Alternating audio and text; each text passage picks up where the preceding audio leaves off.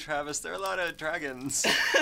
yeah, there's a few. Dang, there's so much stuff about dragons. How are we gonna cram this into two? Uh, I feel like we're this gonna is- we're gonna do the best we can. We've been talking about this for like months, and we still. This is like. We just kind of decided today. I know this is like high school. I just kept putting it off, and I was like, "I'll figure it out. I'll figure it out. I'll figure it out." And now we're here.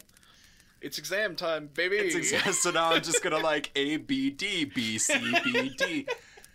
So, so we're so we're talking about dragons, uh, and I think we've just decided like 15 like as I was hitting record, we decided uh, we were gonna split it up. We're gonna do all of the chromatic dragons, and then we're gonna do all the metallic dragons next time yeah.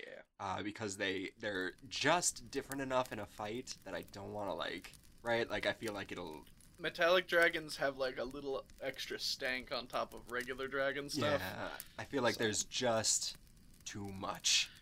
that is factual. There's yeah. just too There's much. too much. There's too much, but I didn't want to do ten episodes of all the different kinds of dragons. We should, Uh, you know what we should do? We should just do what Wizards of the Coast did, and we should say this is what dragons are about. They're mad and they like treasure and stuff, and then we move on. The end. the end. So see you next time for Drow. no, we're gonna do it. We're gonna do it. Uh, so you know, it's a dragon, perhaps the most ubiquitous monster of anything. Ryan, what's a dragon? It's a dragon. No one will tell me. No one will tell me what a dragon is. Is I've it- read seven. I don't know what a dragon is. and I've read all these pages. I've learned about dragging. I Is I that the often same? I often dress in drag. Are those all the same things? No, I don't think they are. Dragons, they're like uh, the book tells us. Get ready for this. it's a lizard, but big, with wings, uh, and they breathe kinds of stuff. I've heard they're fearsome. hmm and also And- vain yeah. and covetous, which we'll learn in great detail. So basically, uh, the book, you know, it's a dragon. It's a dragon. Uh, the book tells us that there are various divides of dragons. So generally speaking, they're true dragons, which are winged reptiles, which is again a weird phrase. To I never considered a dragon to be like a reptile, even though I guess that makes sense. Yeah. Uh, I just kind of imagined them as like mon- like a special breed of monstrosity or whatever. Yeah, it shouldn't fit under the kind of biological term as we know. Right, and and that should that feels like that should be the case in D and D as well, because like Bahamut made all the dragons, right? So like it's not like Bahamut's the god of reptiles. Yeah. it's like there's a special kind It's of a creature, thing. a It's- dragon. Yeah, it's not like dragons are beasts. Yeah, Reptiles are beasts. yeah. Plus, like, ain't nothing scaly like a dragon in in the real life like that. I'm imagining like dragons. I usually am, and this you know might not necessarily be, uh, but but kind of. Well, maybe not. I guess like dragons. I don't know. What's your read on that? Are they like scales? Like it, depends on like the type. It depends on the type of dragon, I think, for me, because like the black dragons have this weird kind of crackly. I imagine that their scales feel like if you knocked on them, it would be like knocking on a stone. Oh, really? I was imagining like a Komodo dragon, right? Like just leathery hide. That's how I feel about blue. Blue Mhm. dragons look like they're just all leathery shit, Mhm. which makes dragons really hard to pin as just reptiles. Yeah, yeah. Regardless, it's a dragon. It's a big thing. What got a big teeth and big wings. Uh, beyond the true dragons, the book tells us that there are other kinds of dragons, like turtle dragons and wyverns and whatnot, and we'll get all to the into all of those as time goes on. But the book tells us that only these kinds of dragons are the true dragons, uh, and that they kind of act in accordance to this sort of divine mandate of, of sorts, right? Like, so all of these kinds of dragons act in certain ways. Um, the book tells us for the first time that regardless that regardless of their color, all dragons color or like makeup, all dragons covet wealth, and they will often make big hoards of stuff. Uh, and consequently, the dragons typically will have like nests Yeah. of sorts, like like homes, like homesteads that they they don't like leaving. You know, millionaire stuff. Yeah, keep all your, keep all of your possessions where you put your eggs. You know. hmm Yeah. those are two things you want next to each other. Yeah, my this gold statue of me is exactly as precious as my child. I put it in my baby's room to remind it who's boss. Sharp and a guillotine. the book tells us that there are uh, very specific lifestyles for the dragons, where they'll go from wormlings, which are tiny little dragonlets, to big ancient dragons that can live a thousand years, no problem. Yeah, it's important to note that even wormlings, as small as they are on the scale of dragons, are like man-sized. Yeah, they're still just They're like just a big ass six foot Yeah, reptiles, I guess. yeah, yeah. The the time scale is quite interesting because uh, they don't put like an end cap on on on what how old ancient dragons can be, and I do like to think of them as like deathless Yeah. uh, in the like Tolkien fashion, where like you can kill a dragon, but they won't just die by themselves. Yeah, it's funny to me because like it does imply like the sentence that specifically says they can live for over a thousand years. Mhm. Like that's the most relevant scale of time the book has. Yeah, like nothing lives longer than that. Yeah, Why does it even matter? yeah, whatever. Over one thousand and three years. Uh, the book also goes on to mention that uh, dragons can innately cast spells if you want to employ this. It's one of those little blue box variant things where, depending on how tough a dragon is, they can cast a certain amount of spells. Uh, equal equal to no higher than one third the dragon's challenge rating rounded down, which like don't make me count thirds. don't make me do thirds. It is uh, like relatively. I I do like that they gave a specific kind of like Mhm. this is how powerful a spell should be for this CR of dragon because they don't do that for a lot of things. Yeah. they don't Yeah. give you the guide. Yeah, no, I'm glad it's included. Uh, personally, whenever I make a dragon that wants to cast spells, I usually just make them like wizards because that feels right, like you're hoarding arcane knowledge. Yeah, that's fair. Uh, but it doesn't necessarily apply to like white dragons wouldn't be able to cast a spell Right. because they're the dumb ones. So Yeah. like I, I do like that there's an inherent spell casting thing because they're magical creatures and that makes sense to me. Yeah. So now that we've all now that we've all settled and found out what a dragon is, now that we're all on the same page Now as to what a dragon is, Yeah. Let's uh so so there are two kinds of dragons. There are the there are the chromatic dragons, which are like Magic the Gathering colors, black, gru- black, black, black, blue, green, red, and white. Uh, and then there are metallic dragons, which are like brass and silver and gold and uh, Bronze. bronze, Copper. copper, yeah. Uh, and they are on a an alignment divide, right? So we're gonna do all the chromatic dragons first. Uh, but just know that all the chromatic ones that we're about to talk about, they're like various shades of evil, and all the metallic ones are various shades of like good, or at least not evil. yeah. Worldly benevolent. Yeah, variously benevolent, with with some exceptions we'll get to next time. Uh, so let's focus. Let's start this long process of talking about all the chromatic dragons. the longest episodes of Tooth and Nail. You buckle in right Let's now. It won't be like the. Do you remember like back when we were doing Dark Souls and they Oh were like two God. hour long yes, I do. things? My poor Uh, ass. yeah. My tired ass. Yeah, well, rest your rest your ass uh, because I'm capping this on a hard like 90 minutes. That's fair. That's a fair length. So buckle up, pack your bags, make yourself a little sandwich. Hopefully you put lettuce in it, because we're gonna get ourselves going. We're gonna like get done. It's gonna be like 45 minutes. Oh shit!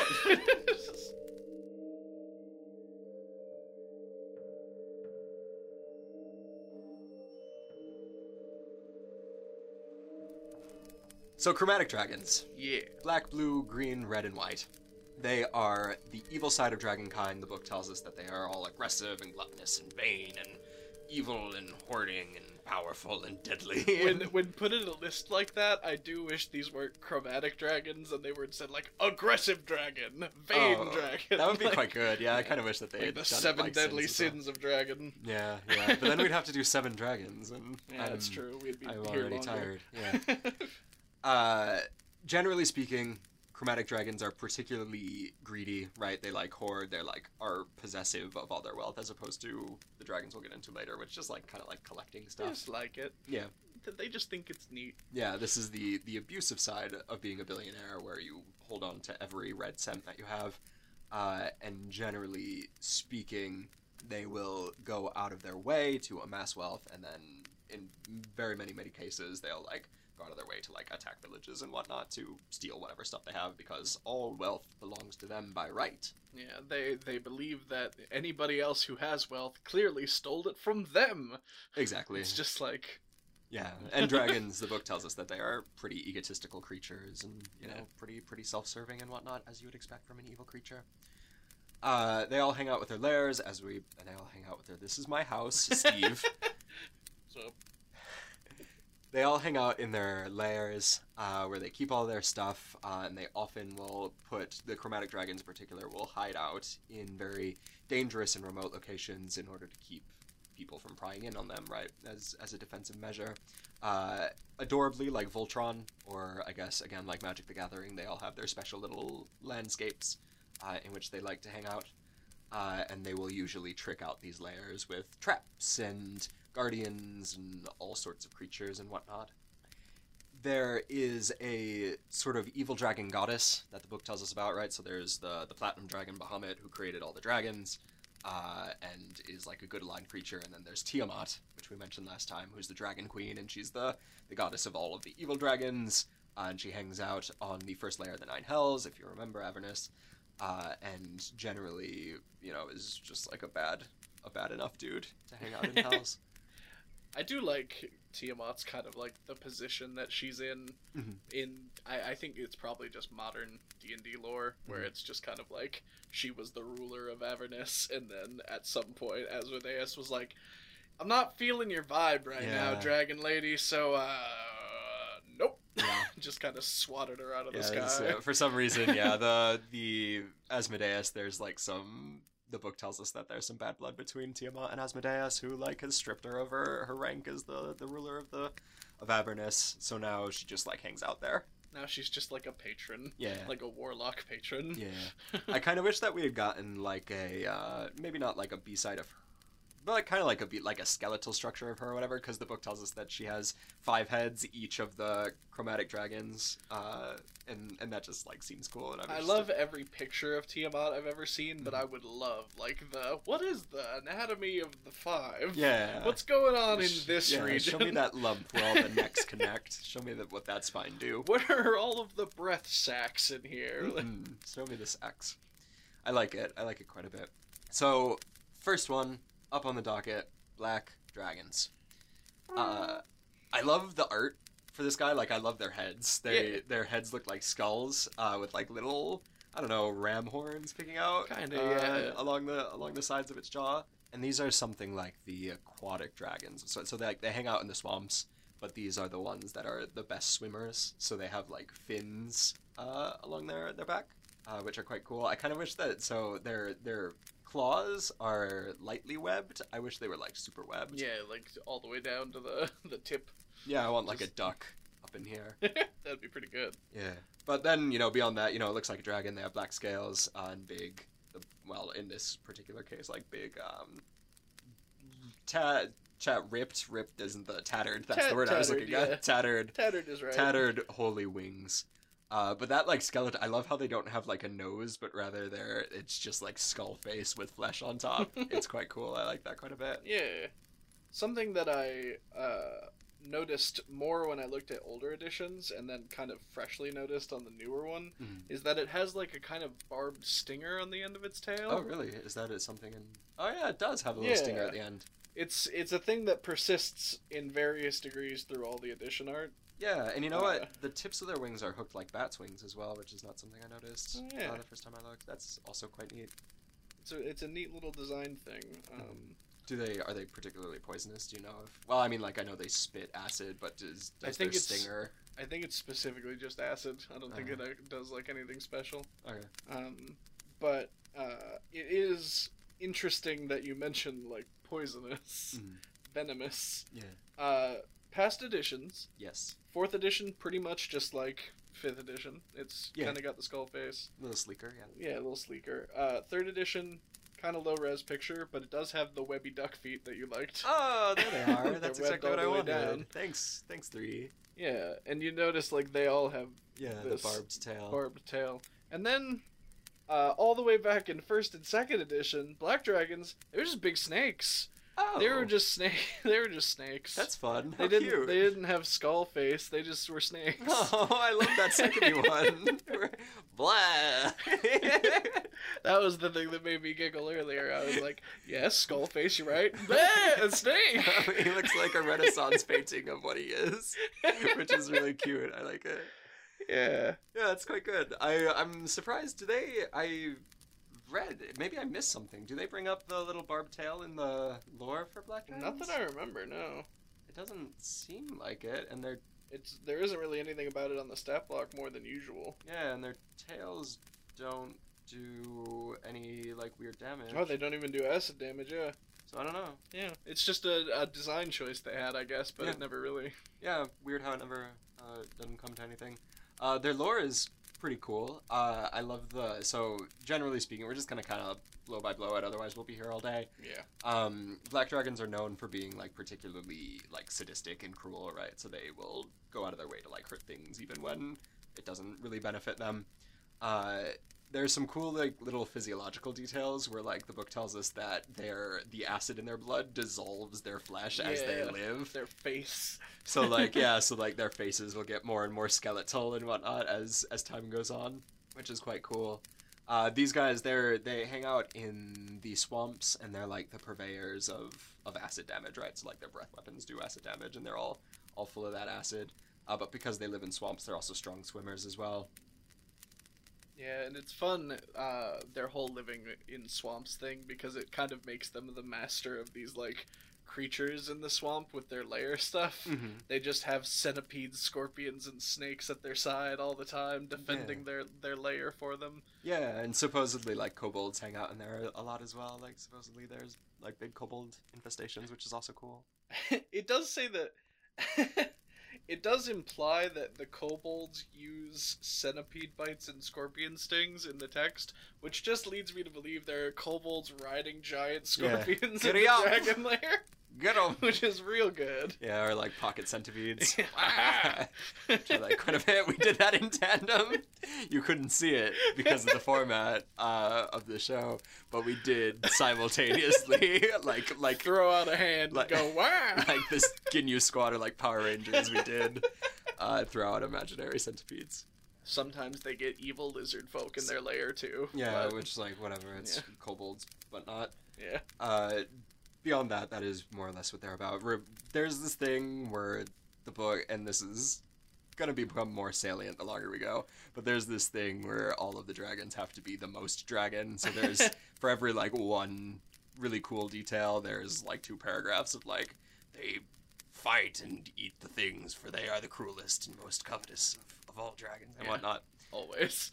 Uh, so like the only other import is that like black dragons are particularly self-serving, I guess, but I- like not really. Like it says that they'll flee their homes in order to save themselves if need be, which I feel like is not necessarily something other dragons would do. Yeah, yeah, that's true. Uh, the other detail that I like each dragon, well, at least most of the dragons get, is they all have like a particular wealth desire. Mm. Like this one's Black Dragon specifically, like treasure and magic items from crumbled empires. The longer that they've been living and the more empires they've seen fall, the better the treasure. That kind of thing. Yeah, that's quite cool. And you know, in in addition to swamps, they'll often make their homes in ruins as well. They're just kind of like preoccupied with Yeah. dead and gone things, which is kind of neat. Yeah. Um, blue dragons also look quite cool. They kind of have like uh the one in the book kind of has like a, you know how like in Jurassic Park. A lot of the dinosaurs will have just a lot of nostrils. Mm-hmm. That's kind of what we got going on with the blue dragon. There's just a lot of holes in its face. Which, Yeah, I had I had seen the blue dragon before the black dragon, and when Mhm. it was like the black dragon has a face resembling a skull, I was like, yeah, but have you seen this fucker? like, that at least looks like a person's skull. yeah, It's, this thing is like, it's like Swiss cheese up in here. yeah, it looks like to me, it vaguely looks like what I imagine. like in an old cartoon, if you had struck a blue dragon with lightning, this is like the inside shot Yeah. that it would do, the X-ray of a face. Yeah, it kind of it almost has like a deep sea look as well. Like its jaw is kind of anglerfish little like, bit, which is neat, and it has this big protruding horn that is. I uh, love its lightning rod horn. Yeah, I love it so lightning horn, much. uh, which is quite cool. Uh, they're covered in blue scales. They're blue dragons. Their wings are also like spotted, or at least in the picture here, the, the wings are quite spotted uh, Yeah. in a way that I think is pretty cool. It, I don't know. It does strike me as I know these are like burrowers and they hang out in the desert and whatnot, uh, but it does kind of hit me in that deep sea kind of way hmm uh, with the weird discolorations and the holes everywhere in the jaw and stuff. Yeah, I could see that. Uh, I wonder where all that sand goes when they burrow. Like, you probably get go Well- up in the nose quite a bit. well, because the the book says that what they do is that they just kind of shock the ground and the sand to crystallize it, and then just And then bust just, like, through, Break on through. which seems dangerous. But they also like bury their stuff in sand. Yeah, that's true. Yeah, they also do just kind of like wiggle underground. So I imagine there's like cute. a yeah. I imagine it's like uh like its nose is a filter. it's gotta just like It keeps all the sand from getting in its mouth. it's gotta tilt itself to the left. Like, oh, I've got so many crevices in my head. hmm They're full of sand. Why did God make me this way? It's rough and coarse. And kind of interestingly, uh, this wretched-looking holy motherfucker is supposed to be the most vain of dragons, right? So like these guys are the ones that are supposed to be the most uh, high on their own facial supply. I can't wait to show you the first edition art of this guy. Uh, the book tells us that they tend to be, you know, they have like very lustrous, beautiful scales and whatnot, Yeah. uh, and they generally have like the greatest egos of all of the dragons, and they won't stand for any slights or whatnot, and will immediately take vengeance on any perceived like threats to its ego, effectively.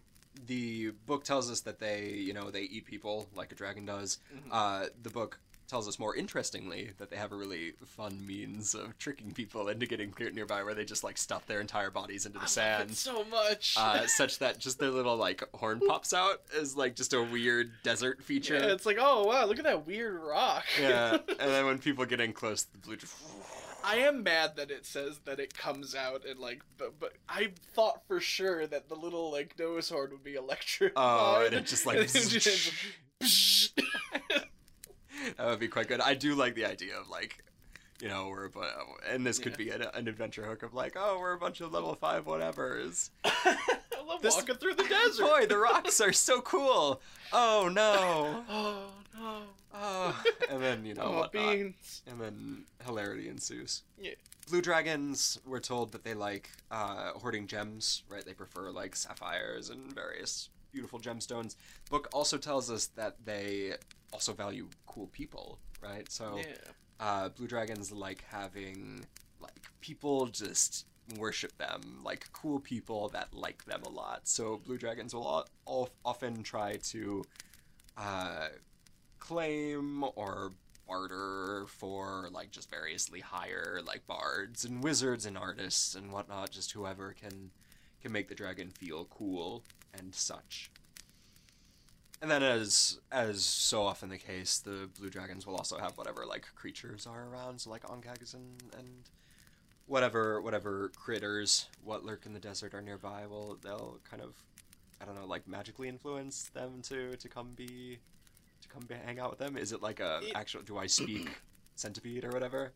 The layer things for dragons kind of uh, seem to imply that they have like a a communication with Yeah. these creatures. Uh, I don't remember which one specifically. One of them, it literally says like they are the eyes and ears of the dragon, The the forest. There's like squirrels and shit. Can Yeah. talk to green dragons. which is wild. but Yeah. that's Uh, so that's that's weird. They uh, also, interestingly, blue dragons specifically can uh, summon like air elementals. They're like kind of naturally. They have like a sort of natural magnetism for air elementals, which is kind of cool. Where- wherever they are, dust devils just kind of Yeah. are also. Yeah, they just kind of show up, which is neat. This is one of those things, like especially when we get to the most powerful. I love layer and regional effects because it's like I'm just so much Yeah, I'm that the so world much. is is bending over backwards to be be me. Yeah, it's like it was cool with like aboleths because like oh, a Barrett stuff is cool, but I like Yeah. also just magical shit. Yeah, Like magical fantasy shit that's so strong the world is just like, well, yeah, especially for blue dragons because they're so like egotistical. I like the idea that they're just like so much like it's just so me that they're they're just like terra like terraforming the world with with their spirit. I want to show you. Yeah, show me. Uh, quick. yeah, show me what the the blue. The blues are So, like. so fourth edition is regal. Mhm. One of the things I wanted to say also, uh, so the book does say that by burrowing in the sand, it makes their scales like shiny and brilliant. yeah, like that super doesn't really show in the fifth edition one. It's all Didn't- yeah. dusty and kind of shitty. Yeah. Uh, so here's uh, your regal fourth edition up on the mountain, Ooh, oh, looking into the distance. yeah, look at that plateau. What a what Same a- basic design. They're Yeah. pretty consistent from third edition on with their dragon design. Yeah, yeah, Um, that seems to be the case. Third edition just kind of Yeah, more or you less. were right about the profile. spotted wings. That's Mhm. kind of a thing. Yeah. Uh, so then, I don't know. There's this trend with second edition where all the dragons kind of look like various creatures, but now they're dragons. Mhm. I'm not sure what's going on with Blue. He's like Dragon Tails. yeah, he's got kind of like there are parts of the face that are kind of yeah. Doggy. I don't know what It's- I'm looking for. It's very like choose your own adventure book, which you know feels appropriate. It's very like dramatic line work, uh, kind of He-Man style thing. yeah, I like his little like fur tufts. yeah, on has. the wrists Yeah, or whatever, wrists. like on the I- arms. I like that quite a bit. Um, and then you wanted a fabulous Yep. egotistical blue dragon. Sure did. First edition. Say the first thing that comes to your mind that you think this dragon is saying.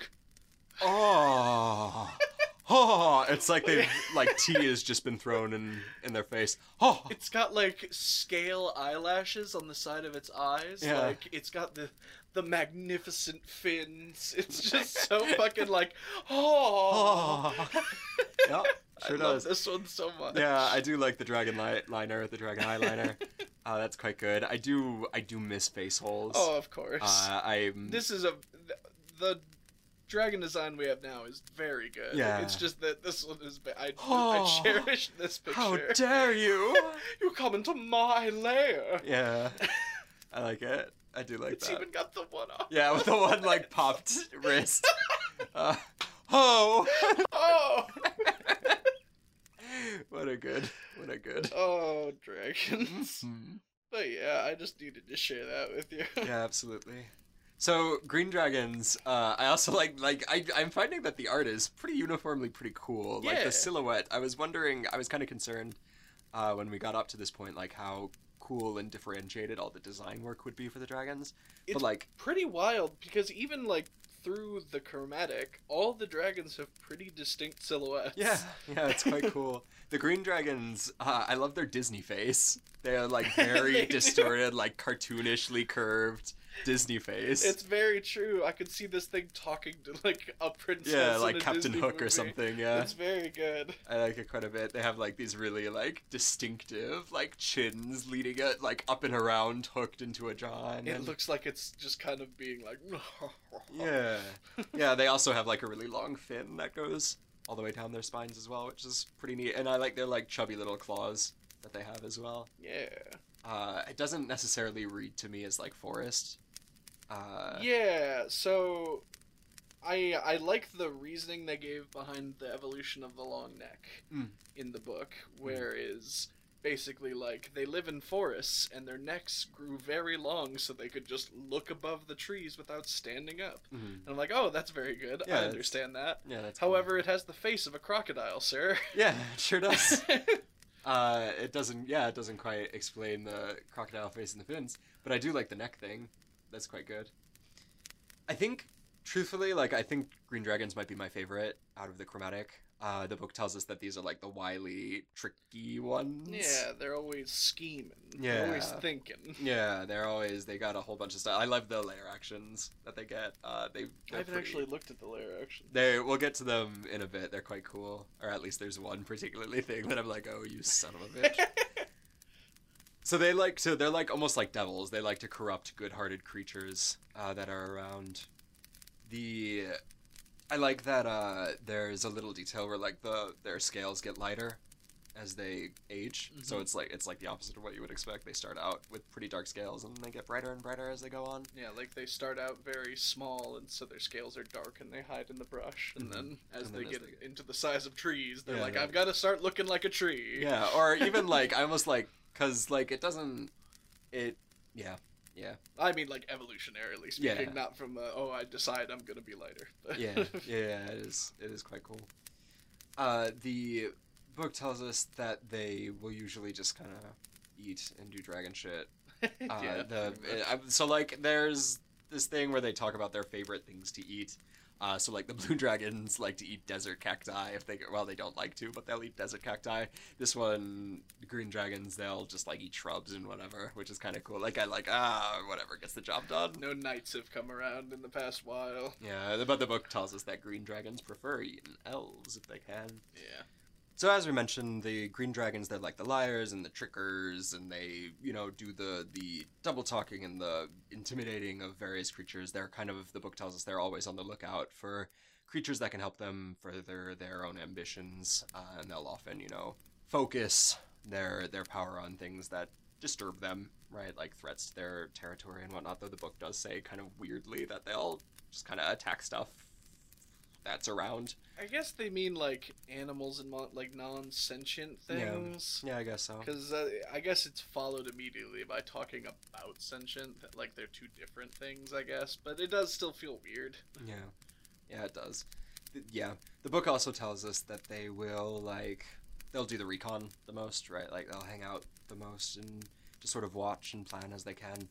The book also mentions that they will like manipulate what's uh, whatever's around in order to help them like get the job done. Uh, there's this kind of cute bit where uh, the book tells us that green dragons are only like particularly gentile when when talking to other creatures, but when they're around other dragons, they code switch down to be like big, big, gross. Just like I Assholes. manipulate all the mortals, and then the other dragons are like, "Oh yeah, do you?" And he's like, "I do." Yeah. Come on. Yeah, just Yeah. gets really like. yeah. They're definitely they switch it up for for for whatever other dragons happen to be nearby. When they're in a fight, they are kind of the lurkers, right? They'll do their best to uh, kind of convince whatever is in the area to join their side, whether through magic or through just talking. Uh, but if they are threatened to the point where like they can't do it, they'll bounce, right? Like they'll back down ostensibly and then just kind of wait for the right moment to strike and take revenge when they can. Maybe after years and years and years. Right. Um, A dragon never forgets. yeah, a dragon don't ever forget like an element. the book tells us that the green dragon's favored treasure are the people that they they they done got. Uh, kind of like like blue dragons, they'll focus on kind of corrupting or manipulating various cool like heroes and bards and various like popular or otherwise significant figures. But beyond that, they they do like emeralds uh, and various carvings, instruments, and whatnot. I love that all these dragons are just like the gem that looks like me is the best gem. Yeah. I don't care what everyone says. I mean, like, yeah, It's makes so- sense, right? so du- Well, because it's also like all of them have that thing where it's like if they look at a gem, they basically know what it's worth, Mm. but they still are But like they still want the one that's like they're still them. like this is the one that's like me, so it's the most. I love that. Yeah. So like even between an emerald and like a better gem, they're They're like, nope, like this one's this for me." one's this one's good. Mhm. I like that. I also like this. Like I, they specifically list musical instruments as something that Green Dragons hoard, and I like the idea that this is just like the artsy one. I I imagined it also as like because these are the forest ones, Mm. the forest dragons that they're just like there are pans and Yeah. dryads playing harps out Oh, in the yeah. woods, and it's just like gonna take that. Gimme. Pretty good. Are there any particular Oh, yeah. pictures of Green Dragons yeah. from, so from days past? fourth edition dragon art is pretty good. They all get like Oh, yeah. scenes. Yeah, yeah, I do like the lighting is quite good on that one. Yeah, uh, and third edition is pretty uniformly the same all through. It's just kind of like this Yeah, very cartoonish. painterly watercolor design for Yeah. all of them. Uh, and then first and second, back at it again. It's a gator, Oh, it's a gator. It's it's, a a gator, gator. with a fin. and I'm gonna show Or you like first edition. Brontosaurus. Isn't it? I goddamn once again, you got me. Oh, burn! Look at him. What joy. What, What joy, What joy. fun. I like how that fin is persisted since Yeah. way back when. Yeah, they always knew that they wanted the fin, but they were like, "How much like a gator do we make it?" Mm-hmm. Yeah. I don't necessarily think I, I like the fin, but I do like how long the fin has been. I like I like the fin on the new design. I'm Hmm. not sure. I noticed in fourth they kind of were like maybe we don't do the fin, and there's no connective tissue. It's just spikes. Yeah, I think I prefer spikes because then it's like tree branches, right? I suppose that makes sense. Yeah. Yeah. I think yeah, I think I'm hardline spikes over fins Hmm, when it comes to dragons. I suppose. And this is true for red dragons as well. So the red dragon that we get in in the book also has like a big old spiky fin. But Hmm. this is like the canonical Dungeons and Dragon dragon. This Yeah, is this the, is dragon. if you have a D&D thing, the dragon probably on it. This is yeah, this is the titular dragon, which uh, we we've we've all seen. They're big and they're red, and they have the really cool spiral horns that go backwards, uh, and they're really like sharp, pointed nose and chin and whatnot, and they're like little glowy fire eyes, which I like quite a bit as well. Yeah. I like how uh, its wings are kind of like singed away. Yeah, I love the description for this in the book. Mhm. The bottom of the wings are tinged blackish blue like metal that's been scorched by fire, Yeah. and that's a very good descript. A lot of the descriptions are really good in this, as Yeah. much as they repeat themselves on everything else. Yeah, I like the idea like a red dragon just streaking through the air like a jet, leaving a smoke trail behind. Yeah, that's very good. hmm Yeah, it's quite good. The the book tells us that this is the most covetous of dragons. It's this dragon. It's the most. It is the most dra- I mean, like that is mechanically true. You're we'll get later yeah. that this I think has the highest CR of anything. Like I think ancient red dragons are the Yes. top- aside well, from. Tarrasques. Um, I think this is it's like Tarrasques, and I think there's one other thing, but it's like a what. CR twenty seven something. Mm. But this is like number Kraken? No, number not- three at least. Yeah, this is one of the toughest monsters in the game. Yeah. Uh, ancient red dragons. The book tells us that they are like you know proud and exceptionally vain, but I guess not as vain as the blue ones. Whatever. this is the part where it kind of sucks that it's red dragons where this starts to break down because red dragons are the dragons, but this is this re- this was about the point where like okay, you've run out of ways to say to say, oh, proud oh, and this vain thing and is evil covetous. and vain and covetous. Yeah. Yeah. The book tells us that red dragons they like mountainous locations and badlands, and the book says any other locale where they can reach high places and, and perch and survey whatever's nearby. Interestingly, the book also mentions that uh, because they like to hang out in mountains, they'll sometimes get into spats with copper dragons, which also like to hang out in mountains. Yeah, I Um, like when they mention in these the the like, well, they, this this would also be a place where you'd see them fighting a metallic dragon. Yeah, I kind of like like seeding that little bit in there. Yeah, for for dragon politics, I think Mm. that's pretty cool. The book tells us that the these are like the most vengeful and destructive dragons, right? The best and just the hardest best dragon. doing it.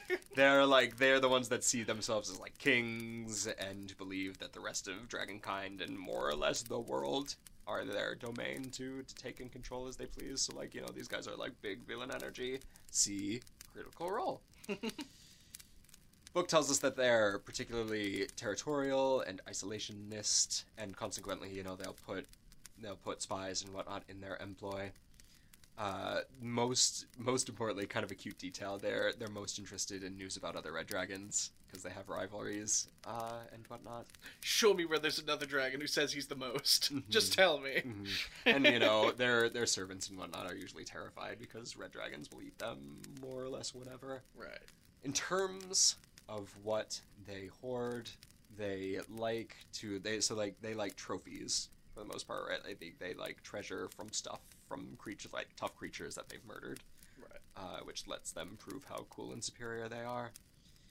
This is the the point the thing that Travis said earlier, where uh, red dragons kind of naturally know the value of everything in their hoard, uh, and that red dragons in particular just like take inventory and Yeah. they'll know even if like a single coin is missing and they'll go ham and they'll go ape shit because somebody took a, a coin. yeah the book tells us that they'll track down thieves forever basically uh, laying waste to entire towns and villages in order to to you know take vengeance on just the world because it's just a mad dragon They live in a society. they do they really do be like that though last one up oh, hold on.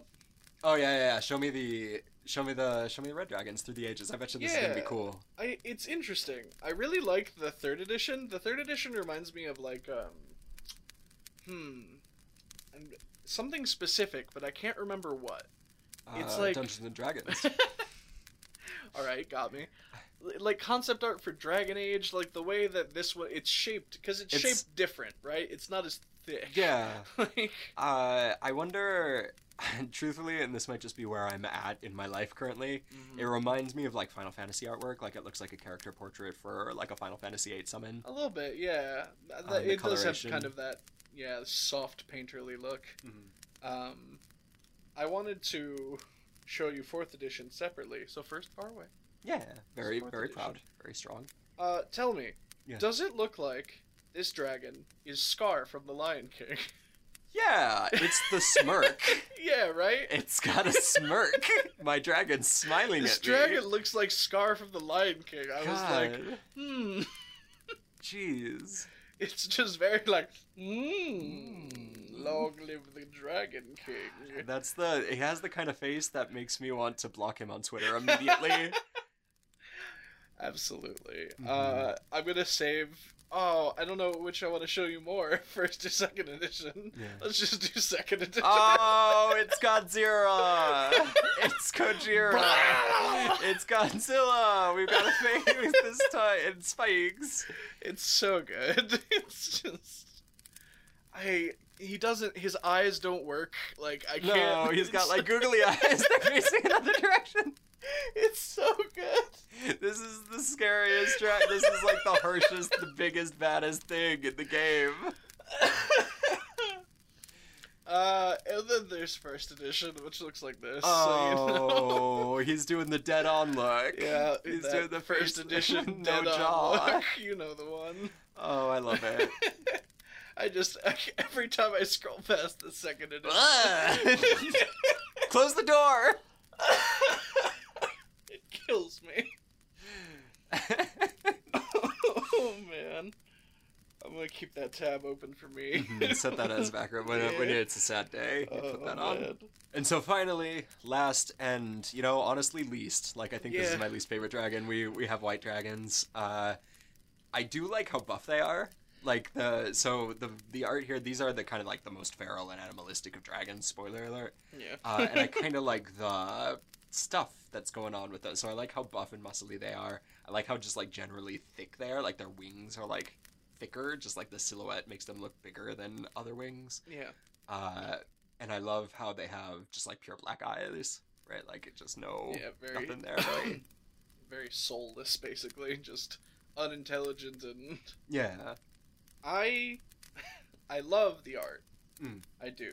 yeah, I think this one is one of my favorite Mhm. Chromatic designs. yeah, Boy, do I hate everything about this. yeah. So like in terms of It's it just contradicts itself the whole way through. It's yeah, it's uh, so like again these are like the the book tells us the smallest, the least intelligent, and the most animalistic of the chromatic dragons. They'll usually hang out in the frostlands and icy mountains or variously arctic areas. Uh, and the book tells us that they just kind of like eat. They just kind of like hunt. Uh, and the, there's kind of a cute detail where like they'll only they prefer to eat food that's been frozen by their breath. Yeah, Uh, which is- it's got, it's got to be frozen. I only eat frozen things. Yeah, it's cool. I, I kind of dig that. So there's like that bit, which is which is good, and I like that they keep like their treasures under the ice in their lairs and Yeah. stuff. Like Yeah. they they really utilize their element, Yeah. unlike some of the other dragons' descriptions. Yeah. But also, like white dragons are the least intelligent, Yeah. and variously along this thing, it likes to say like, while they're primal and vengeful, like they oh they hunt and they kill for food and for sport, blah blah blah. They also are very stupid, but also they remember everything forever. Yeah, it- They yeah. can speak, but they just don't wanna. Yeah. Like, it's just I wish kinda- they. Yeah, I wish they'd leaned harder into a specific set of tropes. Yeah, if they were gonna make it dumb, make it like real dumb. Yeah. Yeah, I think you're right. But then, like, I can imagine a world where someone's like, "I don't want my snow dragon to be that dumb." I don't know. I like it because so. Uh, all of this, you know, you take it with a pinch of salt. If you want your your white dragon to be cool and smart and red dragon like or whatever, you can feel free to do that. yeah. Um, so consequently, yeah, it probably would have been better to just make them like dumb food machines. Yeah, just like take away maybe the common that they speak. Yeah. Like they only speak Draconic or something. Yeah. Yeah. I, I can. I can. I can uh, vouch for that. Is that? Is there, is that I know the word you're thinking of, Justin but I can't. What's the What's I can't bump down. Whatever, whatever. Me, get get me on Twitter with whatever that is. Fuck with that. Yeah, Probably. I don't know. They're kind of loners. Uh, they'll avoid all other dragons, uh, and when they go out to make little dragon baby Beyblades, it's only like a quick little like Beyblades, like like Beyblades. They only bounce. They bounce on each other real quick, One quick smash, and then they're, gone. done. then they leave to go out to the other side of the ring. It has to be another white dragon, though. Mhm. Another white Beyblade. Yes. Uh, Actually, how does that work? This one seems to have that very specifically. That like it, it only goes out to find white dragon females and Mm-hmm. then breed them. It does that does sort of imply that, that there's like, like some uh, inter interchromatic uh, Yeah. stuff. Well, yeah, uh, sure. purple dragon. I'm a, oh yeah maybe I'm imagine so whenever this comes up in my brain I always imagine it like uh, Elder Scrolls rules where it's whatever the thing that the mom is. ah, that does Uh, make sense. Yeah. otherwise, like I mean, like, whatever. Add us on Twitter with purple dragons. I hope they do. I'm sure they exist. I know orange dragons exist, but I can't remember what they do. Uh, I want like a psychic dragon, like a. I think. I'd be pretty down. Yeah, yeah, that would be pretty good. Um, Dragons for every element. yeah, all the damage elements. Why not, right? Thunder dragon. Yeah. Like a boombox for Yeah, like like Noibat or whatever Yeah. that Pokemon is. Yeah.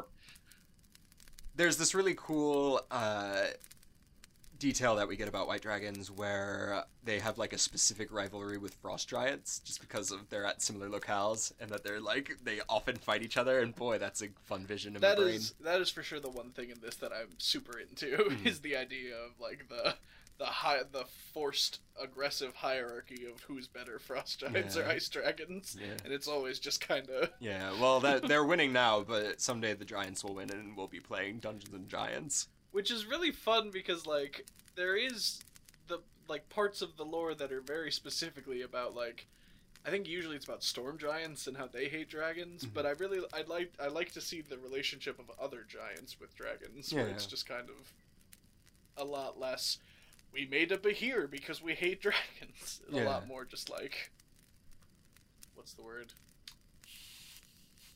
Not confrontational. No, Just like a deep-seated rivalry, like a I guess so. blood yeah, feud. like a specific, yeah, like a blood feud, like a rivalry. I really like that. Yeah. Yeah. Because they have flawless memories, the book tells us that they, kind of like red dragons, they know every single thing in their hoard and they know how they got every single thing in their hoard and they, you know, kind of relate each thing in their hoard with a specific victory or whatever. Consequently, you know, because these are like the more animalistic ones, they tend to, well, they like diamonds because it's the one that looks like them, but they also just like bones and stuff of like big animals that they've taken down. Uh, kind of like trophies like red dragons as well. The mammoth tusks. Yeah. Yeah. I like that. I mean, like, I get it. This this is a good thing. Like, oh, they're primal and whatever, so it's hard to bribe them Yeah. because they're just so. What do you mean? You think I can't kill the thing that has that? Exactly. It's like, yeah. no, sir, wait. No, no, calm down. Well, calm down. I yeah, uh, that's quite good. I like. I mean, like, there's also that weird thing where like they do also have servants or whatever, like kobolds or whatever. It's the dragon thing. Uh, I kind of like them. I wish that they were just like hard loners, right? Yeah. Like, nope, I'm gonna go eat it.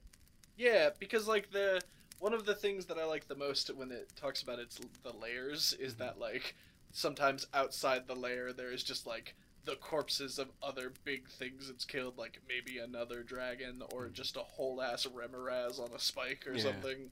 Sephiroth did like this. yeah, exactly. Like Sephiroth did this snake, Yeah.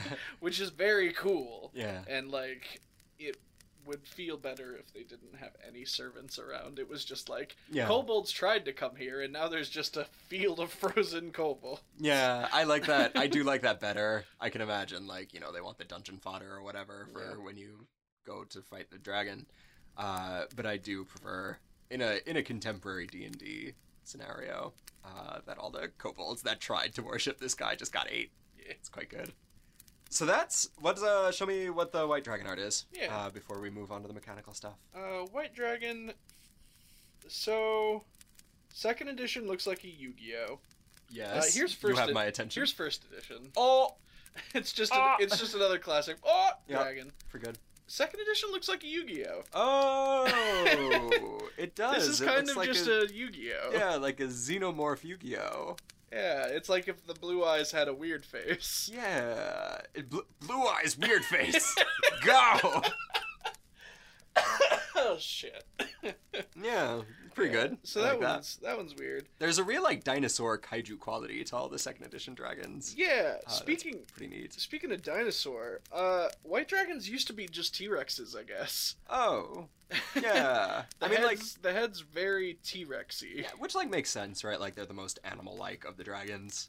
Yeah. Uh, I can, I can, I can Timberlake with that.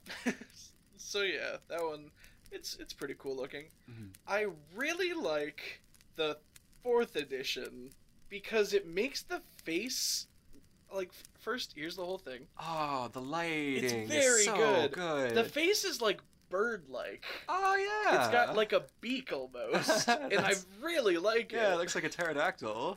and I when I saw that, I kind of noticed like, oh yeah, fifth edition just does straight up also have a beak. Like, Oh yeah, it does. I didn't quite notice that until because its mouth is open. yeah, But yeah, if you were to close its mouth, it would look like a beak, which is cool. I, I like that. It's probably for like breaking ice and stuff. Yeah, it's just a very good creature design, and like its scales kind of read like feathers around the neck almost because of the way they're like. God, what a real like Ten Commandments John Milton like its muscles and like just pure white. Yeah, it's very, it's very good. like, and God said, "Smite Like, all." this is a poster you'd buy at an Fye at, the Yeah. mall. Like, this Yeah. is white fantasy white dragon. Mhm. God, yeah, that's a great picture. I, I I think I like how cartoonish green dragons look a little more. Uh, black dragons I think might be my. I don't know. It's difficult. To, I do like that picture quite a bit. I'm Yeah. I can't quite say what my favorite It's, dragon design it's is. hard, yeah, because like between there's really good fourth edition ones, but there's also really good fifth edition ones, and like Yeah, my favorite still I think is a metallic one. yeah, I really like Yeah. the the brass boys. yeah. Brass is quite cool. Uh, yeah, yeah, the, the first one yeah, because I like the the wings all the way down, basically. yeah. Whatever. We'll talk. Maybe Yeah, we'll we'll do at the it. very end. We'll talk about our favorite dragons. Yeah, Uh, bronze ones look really cool. Yeah, brass ones uh, also do look really cool. Whatever. uh, we'll talk about it. I'll do. I'll go. I'll do a blow by blow blow of my favorites. Might be Black Dragon. I'm not sure. Uh, they got Skullface. What's They wrong do with have it? Skullface. is good. they do have skull face, and if you can get it with duck hands, is- Skullface duck hands. skull face duck hands, it's pretty good. It's pretty good. It's also my World of Warcraft character. got me. Let's talk about the mechanical stuff.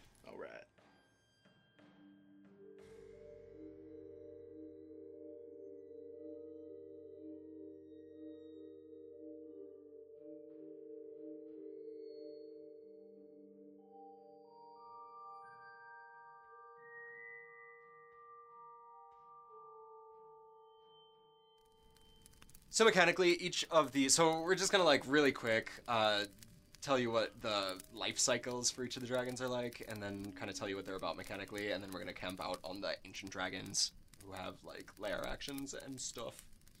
Um, so the youngest kind of dragon, so so the stats go from wormling to ancient. Wormlings are the weakest ones. They just get like a single trait. In this case, you know the black dragons, wormlings have amphibious, which lets them breathe air and water, which is kind of the, the black dragon thing that they get. And then they also get like a little acid spit as well.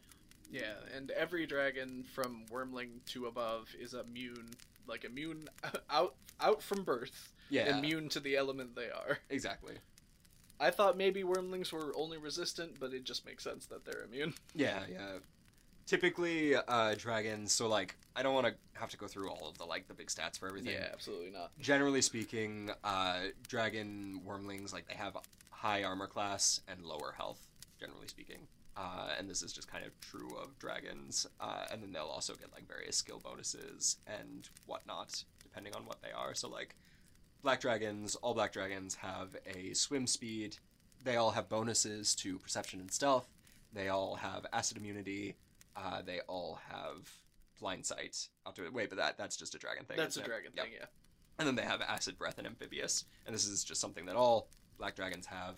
Uh, and then you know we just kind of get a little bit tougher as we go, right? So once you get to adult or young black dragons, they uh, get more attacks, uh, and then when we get to adult, we get uh, like the frightful presence, uh, and then some legendary resistances. Uh, and then these are all you can if you are like desperate to know what we think about how to handle these things in a fight feel free to check out the previous episodes on shadow dragons and uh, draco liches as well. Yeah. because we kind of talk about how the average adult dragon will work. Yeah, because especially the Draco Lich one, because there it didn't add anything too yeah. special to the stat block yeah. in terms of a fight. yeah. Uh, and so for purposes of time we're just gonna like give give the actual time to the the ancient ones who have like crazy stuff Yeah. so black dragons they get lair actions uh, on initiative count 20 they can do some of the following things and we'll do this first and then skip back into the stat block Sure. um and this is so we haven't done lair actions in a while uh been a bit. been like beholders or something like that were the last ones to use lair actions as far as i can remember. I think so. I think so. basically like on initiative count 20 they get to do any of these things. It's like an entire other turn that they get uh, but they can't use the same thing twice in a row. So for black dragons they can make any pools of water that the dragon can see within 120 feet of them jump outwards in big graspy tide. Uh, any creature on the ground within 20 feet of one of these pools of water have to succeed on a pretty you know pretty manageable at this cr uh, dc 15 save throw or be pulled up to 20 feet into the water and knocked prone. I think this is something that we saw with uh, Aboleths as well. Yeah. Like the grasping water thing. Yeah, and it just makes me laugh more thinking about this dragon that can just make big hands out of water. Whoop. Gotcha. I, I know, again, I think I said this in Aboleth. I know I think what they're trying to say is that the water just, with the tide, pulls you in, but it really does read I like, like big hand. Big hand. Yeah. I'm, I'm way into big hand. Uh, second thing it can do, it can make a whole bunch of insects fly in and fill a 20 foot radius sphere centered on a point that it can see within 120 feet of it. Uh, whenever somebody's in this cloud, they have to succeed on a DC 15 con save or take 10 3d6 piercing damage, uh, or half as much if they succeed. And then the, the same damage occurs if you end your turn in there as well, that 10 3d6 piercing damage. Uh, and then the very the the last What's fucked about that cloud is that it just stays there yeah forever unless the dragon dies or makes it go away. Mm, more or less. So like this is you know you can kind of see where we're going as like an area denial kind of fight between the water and the bugs. To double down on that, we also have a magical darkness thing where uh, at any point within 60 feet of the dragon, the dragon can summon up magical darkness that fills up a 15 foot radius sphere until again the the le- dragon dismisses it or dies. Um, it can only do one magical pool of darkness darkness as a time. They replace each other as the dragon summons new ones. Uh, but dark vision isn't able to cut through it, and mm, mm, a lot of magical light can't make it through either. Kind of interestingly, this is like the this is kind of like the battle, right? Because you can't do much with water unless you do some extra stuff. You can't do much with bugs unless you want to like kill the bugs or whatever, uh, which I guess you could do. If you come in rocking a bunch of light, uh, the dragon can use this to, dispel whatever lights that's in the area. So like the if the magical darkness overlaps an area of light created by a spell of second level or lower, the spell that created the light is dispelled. Right. Yeah, which at which means unless you're rocking a full on like daylight spell. Which could be at this point, right? If you're fighting Yeah. an ancient dragon, but you don't want to waste the spell slots yeah, for it. I mean like generally speaking you're not walking into a dragon's lair with daylight on, Mhm. so it's Yeah. probably just like a light cantrip, Yeah. which is a real good like gotcha when Yeah. that just Nope. Time to go. And then we also get some regional effects as well, which I do want to mention just because they're usually really cool. Yeah. Uh, in this one, the land nearby gets harder to traverse because uh, like plants and whatnot grow out all weird, and mud just like exists. They're like the there's a smelly. It's specifically a reeking mud. There's a smelly. it's a smell that comes around. Uh, similarly, all the water within a mile of the lair are gross, uh, and if you drink it, you throw up. And then there's also just like a light fog that's around. I love that. I do love regional effects. It's just like, how can I make my, how can I mechanically make my Just my dungeon fog, you scary? know? Yeah, just like a fog that happens. Um, and these are like we we've talked about this. We did talk about this. I can't remember if this was before or after, but uh, yeah. Uh, no, no, I was like, it's just like Oh. I'm so much that oh yeah. my magic is just like leaking out into the world. In terms of their stat block proper, the Ancient Black Dragon is a CR 21. CR 21. I think this is. I mean, it's going to be quickly supplanted by the Red Dragon, but I think this is currently the toughest monster that we've talked about. I think this beats out Solars, yeah. uh, which were previously the toughest. Uh, but this will in turn be kicked out by the Red Dragon in like, Blue. yeah, 15 then- minutes. Then red. Yeah. Um, it has a massive armor class of 22. This is like above average, and this is kind of the, the case for dragons, is even for their CR. They have crazy, crazy, literally off the charts armor classes. Uh, it has 367 HP, which is, again, like technically below average for, for creatures, but you know, it ends up being about what the scale is for, for most D&D creatures. Yeah. They have a 40 foot run speed, an 80 foot fly speed, and a 40 foot swim speed, so they're pretty mobile. And this is largely true of all dragons as well. They're gargantuan sized, right? They're just massive, massive things. God, hold on. What is the? I just want to know what the size chart is for 5e. I can't remember how big Gargantua is. Uh, I think it's just 4x4. I think it's just a 4x4 on a grid. is that true? Yeah, gargantuan doesn't get to be that, that big. That's why our good friend of the show, Logan, uh, will often uh, do like big. Like Colossal. gargantuan means like big, big. Right, because there was an old scale called Colossal, which was above Gargantuan. Yeah, but they, they got rid of it for 5e for some reason. yeah, 20 foot by 20 foot space, which feels wrong. Yeah. No, I like like big. Like, feel free to fill up a screen Yeah, uh, with this this big big big boy. especially looking at like the the B side pictures for some of these, where a person is like Yeah, up super to the tiny. wrist on a hand. Like, Yeah, feel free to get Colossus with this. Its attributes are more or less what you would expect. It has massive, ungodly, like 27 strength. Uh, its dex is pretty good. Its constitution, again, massive, 25. Its intelligence is quite good, 16. Wisdom, quite good, 15. Charisma, quite good, 19. Uh, it gets bonuses to its dexterity, constitution, wisdom, and charisma, charisma saving throws meaning that spellcasters are going to have just a heck of a time hitting it with spells. But on the plus side, But on the plus side, there's no, no magic, magic resistance. resistance. And Instead, we get legendary resistances. Well- but we'll talk about that in a second. I like legendary resistances quite a bit more. Uh, they get bonuses to their perception and stealth. Actually, like big perception bonuses. They they have a passive perception of 26, which I think is the highest we've got. Yeah. Uh, they are immune to acid damage because they got acid in their blood. They have blind sight out to 60 feet, dark vision out to 120, and they speak common and draconic, which is you'd expect for a dragon. Yeah. They don't get very many traits. They have amphibious, which I mentioned they can breathe air and water, you know, so feel free to make it burst out of a lake or something. That's just cool stuff. and that's like a black dragon special thing. yeah, that's their Yeah. special thing. Not all dragons can do it. Uh, in fact, black dragons are the only ones that can do it. Yeah. They also, because we're in boss territory now, they have, like I said, legendary resistances where three times per day, if they fail a save, they can just choose to succeed. And this is I. I've gone on record saying I like this system. It be, feels like nerd poker. We're like, oh, I know you have two legendary resistances left, but I have an eighth level spell slot. Who's gonna blow it first? Are you gonna use it on hold monster? Because I've got a Yeah. what's the what's the the one where you make their intelligence one? I Oh, Feeble. Mind? Feeble mind. Yeah. Are you gonna blow it on hold monster? I've got a feeble mind. What are you gonna do? yeah, who's who's gonna who's gonna drop first?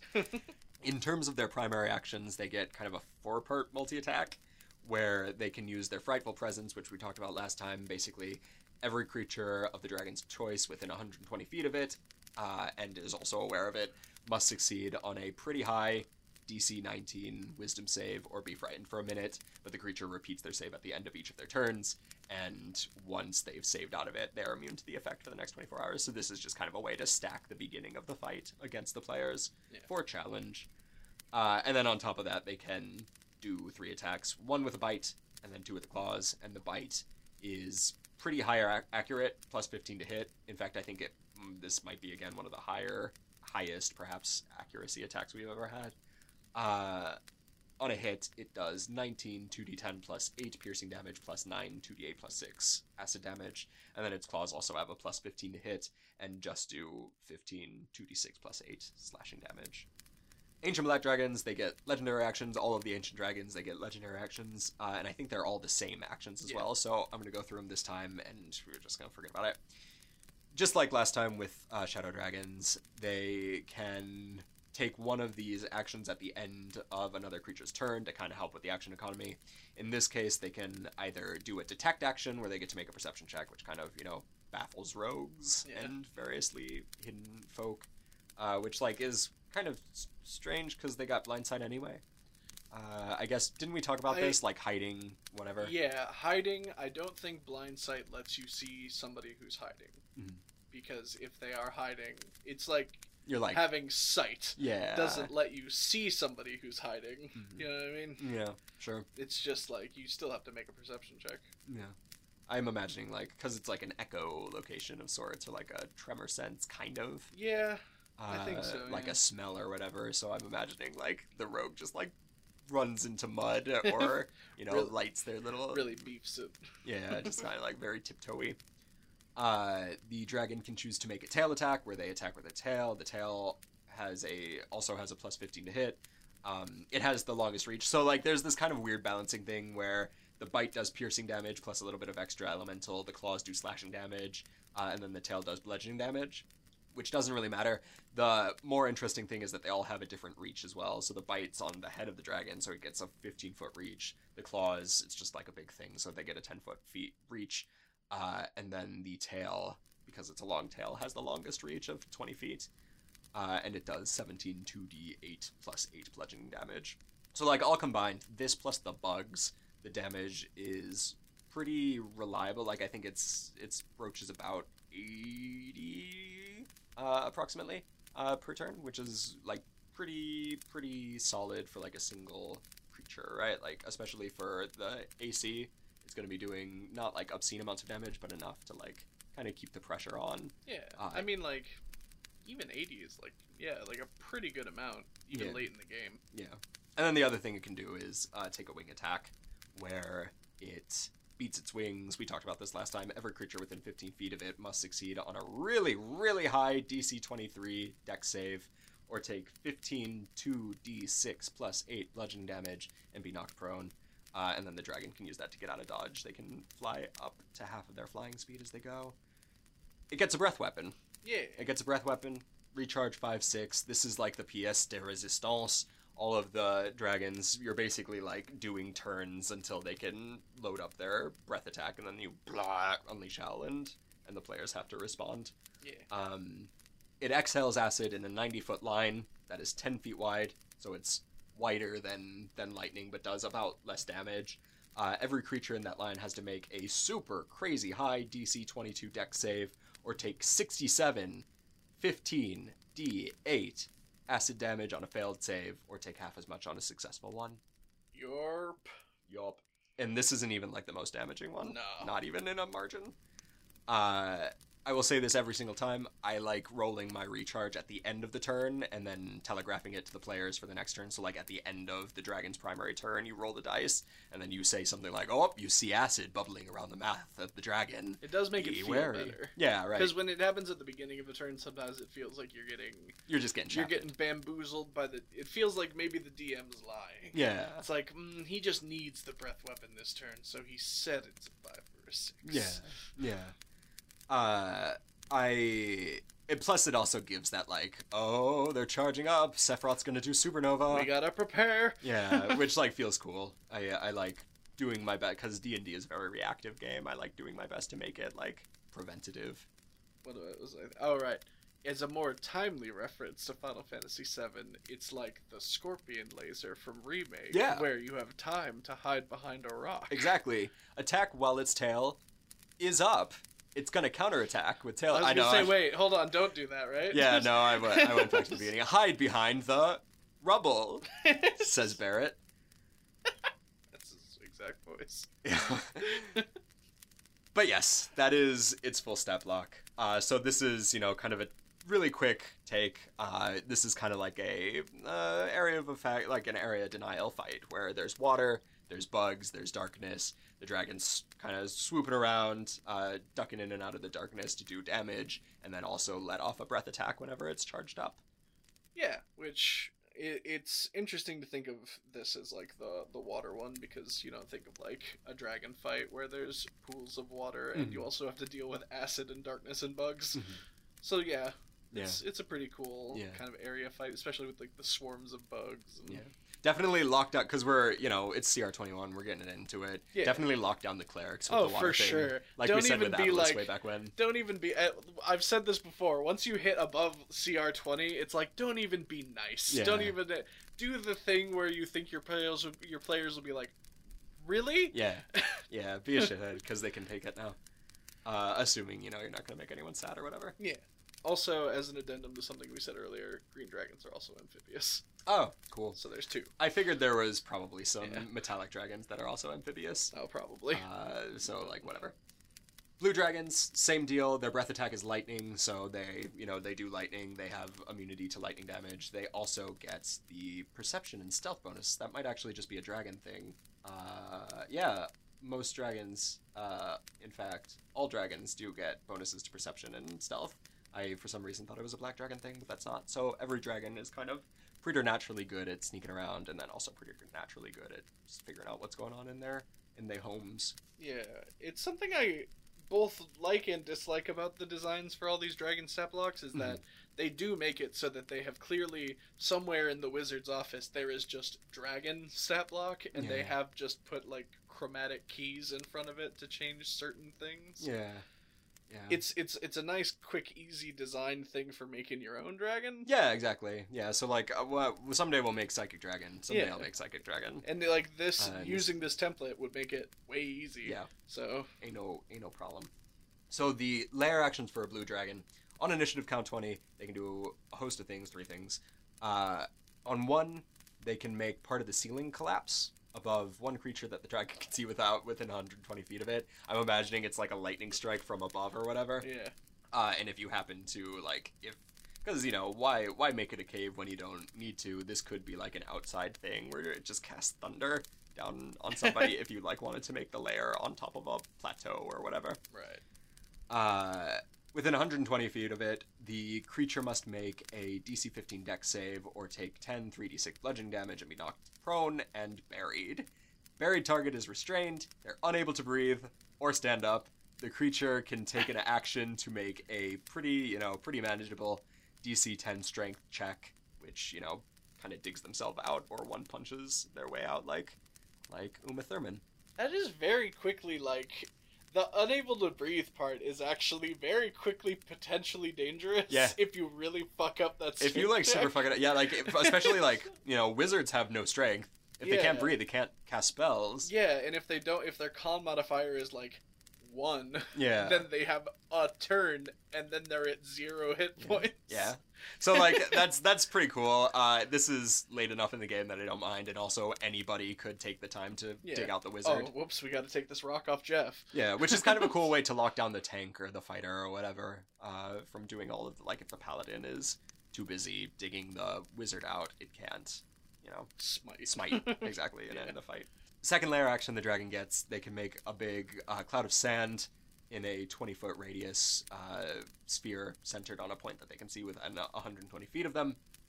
The cloud, you know, so all these things they spread around corners. I just kind of assume that is the case Yeah. for for stuff in D and D because I I ain't gonna pull out a protractor, no sir. Every creature that is in the cloud must succeed on a DC 15 con save or be blinded for a minute. Uh, you can make the save at the end of each of your turns and end the effect on a success. This is another cool way to debuff folks. Uh, I and since you know they're saving out of it at the end of their turn, it doesn't feel like a basilisk fight where we just have disadvantage all the time, right? Yeah, for sure.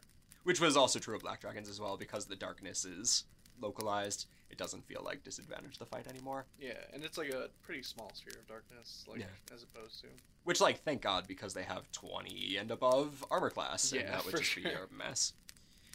Third lair action that blue dragons get, they can make lightning arcs form uh, just kind of form between two points of the lair, like a Frankenstein's I love this one because of that. It's, It's- so like I've set up Tesla coils in my dragon Yeah. I'm imagining it's just a bunch of versions of its horn that are stuck in the Just ground. spikes Yeah. poking up from the ground. Uh, so anyone who is so like the the two points they have to be within 120 feet of the dragon and 120 feet of each other. So yeah, uh, there's there's like a range to it. Every creature in that line of lightning has to succeed on a DC 15 Dex save or just take 10 3d6 lightning damage. Again, it's just another way to pad out the damage for for every dragon. The regional effects uh, that we you would expect exist where thunderstorms are within six miles of the lair. Uh, there are, as we mentioned, dust devils that just hang out within six miles of the lair. They have the statistics of an air elemental, but they can't fly. They have a speed of 50 feet, which I'm imagining is less uh, than a real air elemental. Uh, and then they have really, really low intelligence and charisma, i.e., one. Yeah. So they're not like sentient No, necessarily. they're just like walking, walking tumbleweeds. Yeah. hang out in the desert. There are also hidden sinkholes around the lair as well. They kind of form in and around uh, the dragon's lair, and you can spot them from a safe distance if you make a DC 20 wisdom perception check. So you can spot them from a safe distance if you're the most perceptive person on earth. Yeah. Otherwise, the first person to step in the quicksand uh, has to succeed on a DC 15 deck save or fall 1d6 times 10 feet into the sinkhole. So this is kind of a cool. This is like it feels like a cool scene for a room. Like if you're doing a Blue Dragon dungeon, right? Like room 58C. If you walk in, you get sunk. Uh, and I like the idea of this turning into like a underground like burrowing skill challenge of sorts. yeah. One of the things that's real fun, uh, you'll notice, is when the dragon dies, the dust devils are gone. the thunderstorms, they last ten, 1d10 days and then they're gone. But the sinkholes are forever. They just last. They just last forever. Mhm. So, like, there was once a blue dragon here some 200 years ago. That's weird. And they're just wandering along, and then Whoop. whoop. Yeah. Well, I mean, like you know, blue dragons are all about holes. They have Yeah. holes in their face. They gotta leave the holes around. That must make the ground look like me. hmm Beautiful. Yes. In terms of their actual stats, they have an armor class of 22, super high, four, 481 HP, uh, which is like more. This is like one of the few creatures that has an above average health for its challenge rating, which is 23. I Um, believe the red dragon does too. Oh nope, not quite. It's just Oh. just beneath the range for a Mm. CR23. Yeah, it's just tip that's just off. Uh, it is 481, so it's technically below average. Ah, okay. Uh, but its armor class is still obscenely high. It has 40 foot run speed, 40 foot burrow speed, since these guys like to dig, and a fly speed of 80 feet. The stats are still what you would expect. They have obscenely high strength and constitution. They have eh, dex. Their dex is like just average. Their intelligence is high. Their wisdom is high. Their charisma is high. They get all of those bonuses that I mentioned before for saving throws. They get uh, bonuses to dex, constitution, wisdom, and charisma. So these guys are going to be pretty good at shrugging off spells. Uh, they also have the high bonuses to perception and a good bonus to stealth as well. They're immune to lightning damage because they got lightning in their horn. They have blind sight out to 60 feet, dark vision out to 120 feet, and a super duper even higher passive perception of 27. They speak common and draconic. I should just say all of the things Yeah. apply to this thing. Yeah. I got caught in a rut. Yeah. I was about to say, I was like, oh, we need to stop. We can't. was it they was have they have all the things all the other dragons have. it was my Ace Ventura came out. That's not even what I meant to say, but it still works. I was thinking of the anime lawyer, Ace oh. Detective, the Phoenix Wright. Phoenix Wright. There we There go. it is. That's done. Ace Ventura does still work. But it does You still, work, Got it, yeah. and he's also an ace detective.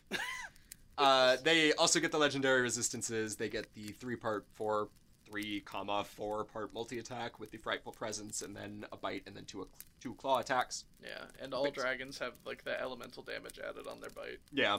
Uh, the lightning breath is a little teensy bit different, kind of. It does more damage. It's just as wide. It's thirty feet longer Yeah. than the acid one. Yeah, so it's a little bit more dangerous. It's a DC 23 deck save, which I think is even higher, and it does even more damage 88, 16, D10 lightning It's damage. a lot of d10s. hmm It's a lot of tens. Big damage, energy. I don't know why lightning, because the Behir does quite a lot of damage with its lightning breath as well. That's just kind of like a trope in D&D.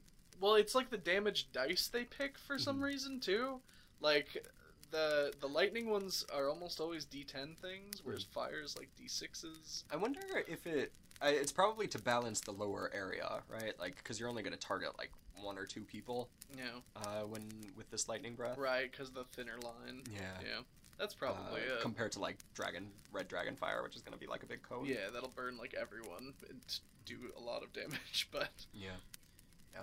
Uh, and it's also at a recharge five six. So in terms of like an actual fight, this is uh it's more of like a. It's less area control, I think. it's kind of like a debuff fight, right? Like between being proned and buried, uh, and then the blinding, and then just like the lightning damage. It kind of feels like like the frighten as well.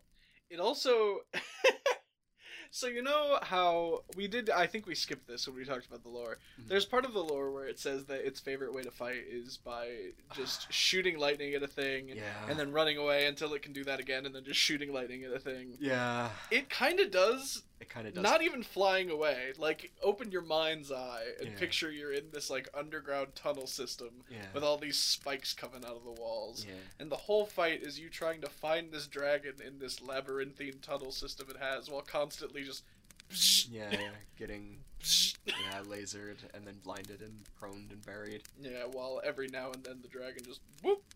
Yeah, so that is a thing that they mention, and the, I forgot to bring it up because it made me mad. Yeah. Uh, but the book does say that they like to like dart out and keep play keep away. Uh, so feel free to play a little bit of keep away. Yeah, th- it feels more like its lair actions are meant to like disorient Yeah. and keep you from chasing it. Yeah, which I guess is fine, right? Like you're we're CR twenty or whatever CR. You know, we're le- we're level twenty, we're level Yeah, seventeen You can dimension door to where the dragon is. Yeah, it's they- fine. They can Like, take care of it. Uh, so like you're probably fine, and especially since like oh I don't know, don't make it last too long. Yeah, be cheeky about it for like a minute, and Yeah. then once everyone is clearly like, "I'm gonna leave." Yeah, yeah. Once you've lost friends, probably dial it back. yeah. Green dragons. Ew. Green dragons, they do poison damage. Uh, their lair actions are actually my favorite. Uh, so they can make grasping vines, basically, they cast grasping vines uh, in a 20 foot radius centered at a point they can see within 120 feet. The vines become difficult terrain, and every creature there has to succeed on a DC 15 strength save or be restrained by the vines and roots for a bit. Uh, you can be freed if somebody, yourself included, makes a DC 15 strength check and kind of tears yourself out. Uh, and the this is kind of like a once per lair action kind of thing. The the vines will wilt away if the dragon uses the lair action again. So you know the dragon can't do the entire room in vines. Yeah. This second one is so long it makes me tired looking at it. Yeah, I know what it is, but like yeah. Basically, it casts wall of bush. Basically, there has to be an actual spell that this is. no, it's wall of bush. I looked it up. All right. I didn't. I believe you that you did. The wall is 60 foot long, 10 feet high, 5 feet thick, blocks line of sight.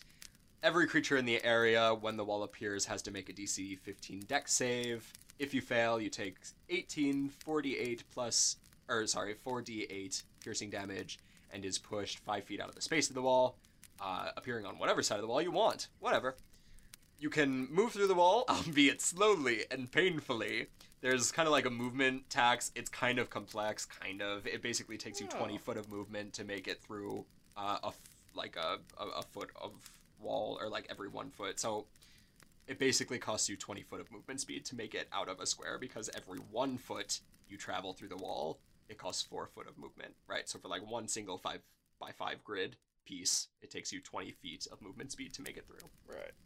Moreover, a creature in the wall space has to make a DC 15 dex save. Once every round you're in contact with the wall, taking 18, 48 piercing damage on a failed save or half as much on a successful one. Every kind of, and then we're getting into wall stats, right? So Yeah. Every like 10 foot section of wall, in case you want to cut it down, has an AC of 5, 15 HP, and is vulnerable to fire damage, and is resistant to bludgeoning and piercing damage, and is immune to psychic damage because it's a wall. This is uh, pretty much exactly Wall of Ice, Yeah. except that it adds that one little thing I like, which is you have to make a deck save while you're inside the wall. Each round you're inside the wall. Yeah, Yeah, and it of- makes it piercing damage instead of yeah, bludgeoning or whatever. which is cool. It's another way to like block off movement uh, in a neat way because the third thing, which is my favorite thing, magical fog surrounds one creature that the dragon can see within 120 feet of it. That creature has to succeed on a DC 15 Wisdom save or be charmed by the dragon until the next lair action. So basically, until the next initiative count 20. So One whole round of almost free charm. Yeah, which is cool. Uh, so this is a way to like lock down the most important party members, right? So if like on one hand somebody's stuck on vines, on the other hand somebody's like charmed, this is kind of like maybe like lock down the fight. I don't know if these things are quite as neat as we've been putting them, but the like dra- the dragon is just like, wow, this is a lot of shit coming my way. Hmm, maybe this round the sorcerer is gonna be my friend. yeah, yeah. And we say for this isn't like suggestion, right? Like it's not like somebody's fighting on the dragon's side. It's like friendly, right? Like we're non-hostile now, right? I don't know how like yeah, I guess that's true. I, hmm. If you want, because it's Let a me- green dragon, I'll rule in our pretend game uh, or our uh, hypothetical game of D and D that you they, they fight on the dragon side. Because then I, that was leading me into my my master plan, which is like ah, you charm somebody, uh, and then or no no no you you do like a big wall around two people and then charm one of the people yeah. to fight on your side. Okay, I, I had to check succubus real quick just to see like Mhm. what does that say about charm. It varies. It's pretty specific that it Yeah. follows orders. I still think that it means Yeah, rules as intended. That it's like it's the dragon's friend now. It's like whoa whoa guys. Yeah, yeah, yeah. What a, I mean, like I personally, again, we're at a point in the game where fuck it, right? It lasts for one turn. Yeah, if you want, it. if you want it to work like suggestion, and you think the team can take it, go wild. The regional effects are about what you would expect for a forest dwelling dragon. Generally speaking, like big thickets and pointy bushes, uh, very tall pointy bushes will grow out within a mile of the dragon's lair. They act as 10 foot high, 10 foot thick walls that block line of sight. It, it basically works the same as the wall of bush. Oh, it, it takes That's more movement. terrible. Yeah. A mile wide labyrinth that takes quadruple movement. Well, I'm imagining, right? So, like, they're 10 foot high, 10 foot thick walls. Uh, and it's not like the. So, I'm imagining, like, like a hedge maze Yeah. where it's not like the floors themselves are difficult to move, but rather the walls are difficult moving through the pass walls. through. Okay. Yeah. Gotcha. Right. So, I wasn't imagining, like, like a hard maze, but rather like this is a way to introduce some more complexity into your fights leading up to the dragon, right? Some area denial stuff. Gotcha. Uh, because they you do take a little bit of piercing damage uh, whenever you're Oh yeah. in the, the the thorns, Gotcha. and they basically have the same stats. Um, moreover, because this is the sneaky kind of dragon, within a mile of its lair, the dragon can just choose to leave no physical evidence of its passage. Right, so you can't track it unless you can do it magically, and moreover, it ignores all movement impediments and all damage from plants in the area that are uh, neither magical or creatures, right? So, like anything that is kind of grown naturally or within the dragon's own power, uh, it can just choose to not take damage from, which is cool. It would be really stupid if it, you know, thorned itself to death. Yeah, absolutely. There's a little blurb that says that the plants remove themselves from the dragon's path. And I like the idea that they just kind of like grow out and then back in. Yeah, part like a curtain. And then, very lastly, the rodents and birds within a mile of the dragon's lair serve as like little spies. This is what I mentioned earlier, where like squirrels are are the dragon's pets. Uh, and the book also says that deer and other large game are strangely absent, hinting at the presence of an unnaturally hungry predator. I really like that. Just like I've seen like 800 squirrels, not a single deer. Not one. What is not going on? So much of an elk. well, gosh dang. Darn. In terms of its like stat block proper, it's all the stuff, all the greatest hits from the last few things. its intelligence is particularly high. It's got a 20 intelligence compared to the other ones. Uh, poison is the order of the day, where it is immune to poison and the poison condition. Um, it gets all those bonuses to saving throws. It gets some extra skill bonuses because this is kind of like the social manipulative one. We get bonuses to deception and insight, and also persuasion, in addition to the, the perception and stealth boost that we get. Uh, its traits are more or less the same as the Black Dragon. They are also amphibious. They can breathe in and out of the water. They also get a swim speed out to 40 feet. Uh, and the armor class is a little bit lower, and the hit points are also a little bit lower as well, since this is kind of like the conniving, sneaky one. Yeah. Uh, it only has an armor class of 21, Whoa. and it only has 385 HP. What's your to hit at around level 22, let's call it? Uh, I think the scale caps out At at 20. Four, oh, sorry, your two hit. yeah, like your to hit. Like, what's your proficiency bonus Um, at level at level 20? at level 20, it's probably like plus seven, plus six, plus seven. I'd say 7 or 8, probably. So, like, to hit, let's say max out at plus 13. Yeah, How's that for a 21 AC? How's that feel? yeah, uh, it feels fine. It's alright? Yeah, it feels like you can make it happen quite often. Yeah, it's just like whenever I see these ACs that are above 20, I'm like, oh, this How is hell. This is shit. And then I'm like, well, yeah, but like, ver- uh, mind, I like once you get that far into D and D, you're probably using this for like a s- level 16, level 17 party anyway. yeah, who probably have like magic weapons that give them plus bonus to hit. Yeah. Anyways, too. Yeah, So so, like, like- it goes, uh, it goes. It's a uh, give and You take. can make it work. Whatever. D and D's rigged towards the players anyway. You're right. it does poison breath.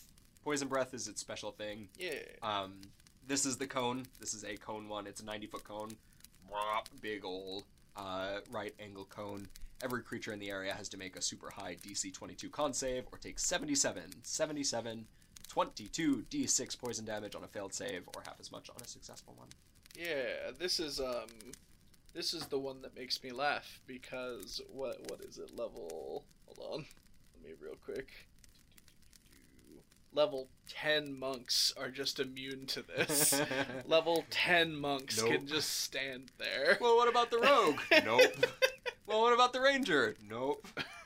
Oh, I guess con saves, right? Never mind. Yeah, it's a con save. Yeah. So it's like just level 10 monks are just like I don't even care. I choose to fail the Mhm. saving throw. I breathe in, motherfucker. I think that's really funny. Yeah.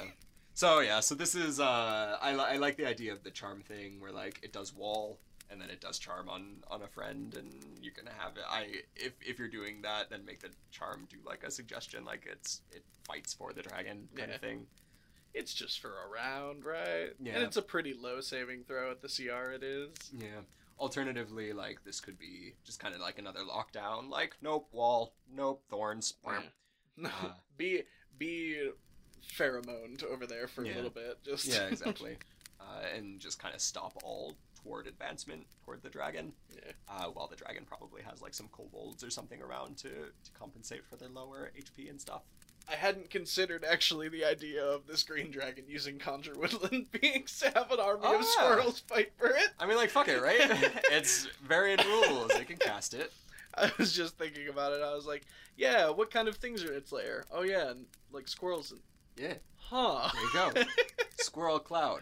just hail of acorns. Mhm. White dragons. yeah. Uh, sorry, red dragons. Oh yeah, that's right. Alphabetically. Yeah. I thought we were doing red last because they're the strongest, but alphabetically, nope. I mean, whatever. What would you rather? Uh, It's our show. We can do whatever we we've want. done everything else in order so far. Let's just. All right. Red dragons. Big boys. Big boys. One of the toughest monsters. Probably the second toughest yeah, monster. Tied with gold dragons below Tarrasque. Yes. In terms of their lair actions, on initiative count 20, they can do one of the three following things. They can make magma erupt from a point nearby within 120 feet of it, creating a 20 foot high, 5 foot radius geyser. Every creature in the geyser's area must make a DC 15 Dex save or take 21, 21, 66 fire damage on a failed save, or have as much on a successful one. They get a free fireball. What a lair action. Mhm. they get a free fireball. Secondly, they can make a tremor shake the lair within a 60 foot radius around themselves. Every creature other than the dragon on the ground has to make a DC 15 Dex save or be knocked prone. Another way to lock down things. That's some shit. Like this, in addition to its wing attack legendary action. That's This could make everybody fall down right quick. man. Lastly, it can make volcanic gases form a cloud within a 20 foot radius, uh, uh, a sphere centered on a point that the dragon can see within 120 feet of it. The sphere is lightly obscured. It lasts until initiative count 20 on the next round, and every creature that starts its turn in the cloud must succeed on a pretty manageable at this point DC 15 con save or be poisoned until the end of its turn. And while you're poisoned in this way, you are also incapacitated, which means that this is another way to lock things down. It also means that the dragon could just straight up fucking eat you here. Because it'll have advantage on whatever it chooses to eat you with. Yup, pretty much. Uh, so that's pretty scary. That's why the DC's so low. it also has a host of regional effects. Uh, very, very, very, very dramatic ones. Small earthquakes are common within six miles of the dragon's lair. Six whole ass miles. Six whole ass miles is Earthquake Town. Uh, water sources within one mile of the lair are supernaturally warm and tainted by sulfur. Bad smelling waters. Just, mm, is it devils? Nope.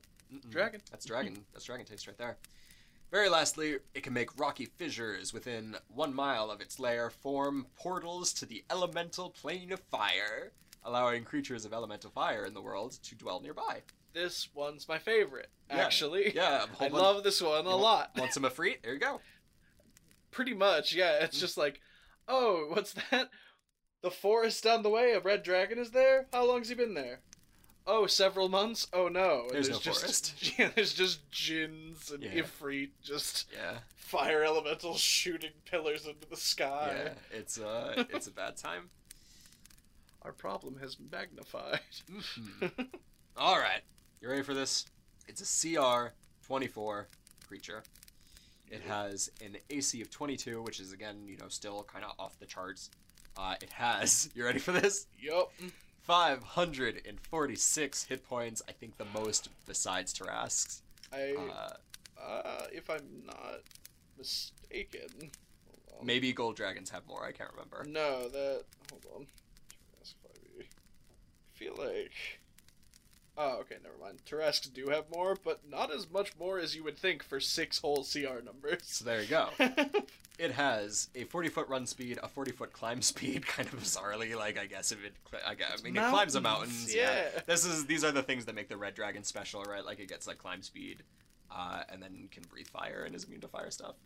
Uh, it has an 80 foot fly speed. All of these things that you imagine. I do want to shout out. It does have a 30 strength, which Yup. is wild. Sure and do. cool. It's just a big old number. uh, it gets all the bonuses that you would expect. It is immune to fire damage, like I said. It has a super high passive perception of 26. I have just been trying to pay attention to which one's the most. I'm, I don't Yeah. think it's this one, but I think you know it's it a big- was, I think, I think green. yeah, which makes sense. It gets the legendary resistances. It gets all those attacks that you would expect. Obviously, they do a bit more damage because the dragon's strong. It it gets the fire breath, which is I think the single most powerful one. Uh, on a recharge five to six, it can breathe out in a ninety foot cone.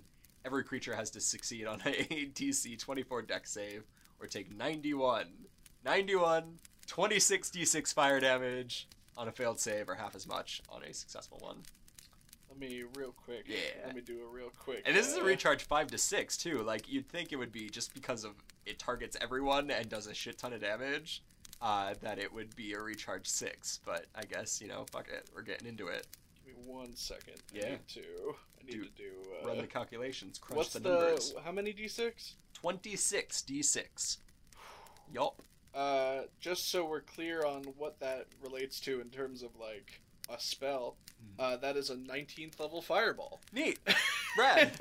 Uh, and that's like average damage, right? If you were to Yeah. roll that shit, you could do an obscene amount. You could do what, a hundred and 26 times 6 is 156? 156. Yeah. Yeah. Yup. Yup. Yup, sure could. Fuck That's also, like- happens. It's also like if you look at its hit dice, it's it's given you the average is 546 because this is one of those things D&D has where it's just like this is what the average HP is. If your players are a lot, use the max hit the max amount of health it could have. Yeah. And the max amount of health it could have is like Like a 900, right? It's Uh, 20 hold on, let me do it real quick. yeah. Pull up a calculator on that. 20 would be 8 times 20 so twenty plus, times twenty is four hundred plus what? plus two hundred and fifty-two. So it's 812 Yeah. hit points. Yeah. Okay, 812 hit points is what this beast could have Yeah. if your players do too much damage. There you go. and I believe like correct me if I'm wrong, but I think um, what's his face Thordak from Critical Role did have like I think eight or nine hundred health he, or he definitely said that he. I think he said he used max hit, max hit dice for it. Yeah. Uh, so don't be shy. yeah. Yeah. So this is just like damage, right? Like this is kind of like a big old challenge fight, right? Like this is probably the one of the toughest things you'll throw at your players. Yeah. Uh, the there, you know, feel free to throw in some some fire effort if you want to make it just ungodly difficult. Uh, but beyond that, you know, plus the the fire damage from the magma and the knocking things prone and the incapacitation. Like I mentioned earlier, that you could do the combo of like incapacitate, bite, bite, bite. Yeah. And that that could just like end it. Yeah. If you're if you're looking for something to lighten your mood, its average damage per round, not counting legendary actions, is 69 damage. Hey, the best number, single greatest the number. single greatest. It's the red dragon number. hmm Yeah, big, big hits, big, big hits. And so, going from the toughest dragon, we're gonna go to the The weakest. the weakest dragon. uh, white dragons, like we mentioned, they're the weakest of dragons. Their lair actions uh, on initiative count 20, they can make freezing fog, fill a 20 foot radius sphere centered around a point the dragon can see within 120 feet of it. The area is heavily obscured, and every creature in the fog, when it appears, must make a DC 10 con save or take 10 3d6 cold damage on a failed save or half as much on a successful one. Every creature that ends their turn in the fog takes that 10 3d6 cold damage, and if uh, if if like a big if a hearty gust of wind that goes at least 20 miles per hour sweeps on by it disperses the fog. Otherwise it lasts until that lair action happens again or until the dragon dies. I like the idea of like the the dragon doing this like oh I'll do this wall of ice or like wall of fog. And the, the wizard is just like wind wall and the whole thing is just yeah the dragon's like oh come on man Mm, that Yasuo shit. Second thing you can do, jagged ice shards will fall from the ceiling, striking up to three creatures underneath that the dragon can see within 120 feet of it. Uh, this is kind of like a ranged spell attack. It's kind of like Ice Bolt. yeah it's uh, kind of weird action, which whatever. They're just like padding out the damage because I imagine uh, they're they can't really keep up on hits. Uh, the it's basically like a ranged spell attack plus seven to hit, uh, and on a hit they take another 10 3d6 piercing damage. Then very lastly, they can do wall of ice. Uh, the wall can be 30 feet long, 30 feet high, one foot thick, anywhere between 120 feet of the dragon. Then we just kind of do wall stuff, right? So if a Yeah. creature's within the area, they get pushed out to one side of the wall. Um, this one doesn't do damage and it doesn't do damage. No, it's just a way to kind of keep things locked down a little bit. If you like fog and walls If you like fog and walls, you're gonna love you're gonna love the regional effects where there's chilly fog just within six miles. It's just cold. There's just snow and hail, sometimes forming blizzard conditions while the dragon is asleep. It also just brings up icy walls places, kind of like the green dragon. Uh, the difference is, is like you know it doesn't do damage, but it is like a hard law. You can't walk through the wall of ice, right? well it can but Well, just the players can't. oh the players dragon can the dragon can absolutely do that. The dragon just kind of like charges straight through is the Yeah. implication. It just it kind of like it says if it wishes to move so it can do so without slowing down. yeah, Which means it can just kind of like yeah, just stroll through and it just kind of crumbles around. It. yeah. The the portion of wall is destroyed when the dragon moves through it, but like I just imagine like it's just so fucking mad that it just charges straight through. Uh, and of course, as is the case, all this stuff fades over time when the dragon dies. Yeah. In terms of its actual stat block, all the same stuff. Uh, cold is the order of the day. It does uh, cold damage with its breath attack and is immune to cold damage. Um, it is the least intelligent dragon, but it still has a 10 intelligence Yeah. for whatever that's worth. And kind of interestingly, it does have both the burrow and swim uh, speeds of, of both blue and black and green dragons. Hmm. In case, like, you know, you're in a ice pool. Yeah, and technically with its unique trait, it has the climb speed of the red dragon. Yeah, that is also technically true. It's one trait that it gets is called Ice Walk. It can move across and climb icy surfaces without needing to make an ability check. And also, difficult terrain composed of ice or snow doesn't cost it extra movement. So if it decides to land, it can just walk along the ice. It's the apex predator. It's very dumb, but it's very mobile. Yeah, but also it's not very dumb. It's just as smart as a Yeah, person. it's it's it's dumb for a dragon. yeah, yeah. Uh, yeah. I kind of wish that they cranked down that intelligence a bit. It's it's funny because I was looking at the wyrmling stat first, and Mhm. its intelligence is five. Okay. So I was like, oh, it's really dumb, and then it gets up to ten. yeah. But looking at a red dragon wyrmling, baby red dragons have a twelve intelligence. yeah. So like, yeah.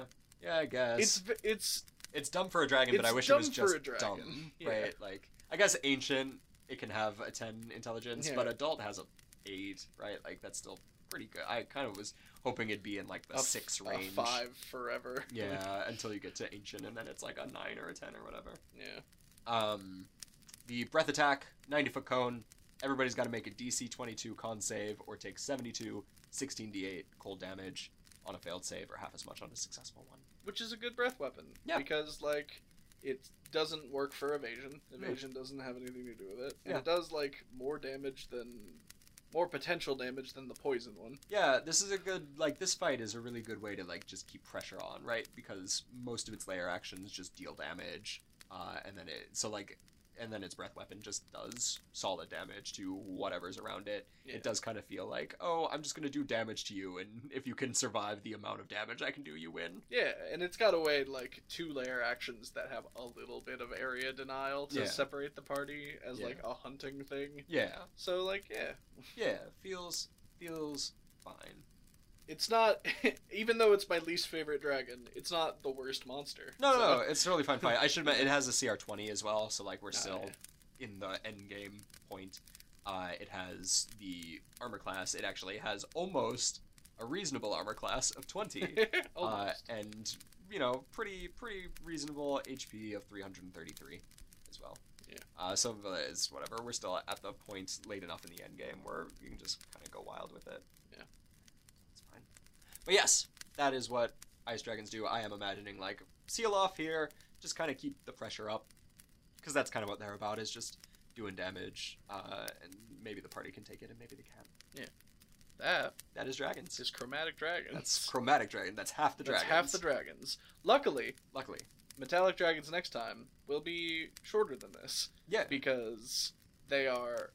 We can do what we did with all of the secondary dragons here with all of those dragons. yeah, Because they're just the same stat blocks, except they have a little extra breath weapons and Yeah. a little extra stuff. little, little And we get to talk Mm. about their designs, and I really like how all the metallic dragons are. Yeah, the, it's weird because they're all good aligned, but they're not all like good Yeah. technically, and they get to some weird shit, which is quite fun. Somebody somebody explained it as good from the view of like a god. Yeah. It's just like I mean like yeah, I believe in order and goodness and I also like having fun at the expense of mortals sometimes. yeah, yeah. But that's chromatic dragons. Uh, they're all uniformly pretty cool. I think that they are kind of overwritten, and they could have been some more editing For done. sure. Uh, but you know, they're dragons. They get the job done. It's true.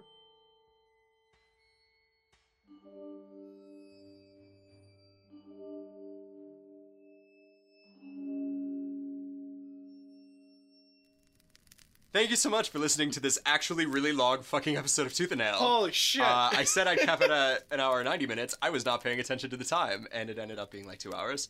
Um, but it's alright. With the magic of editing, it'll be trimmed down a bit.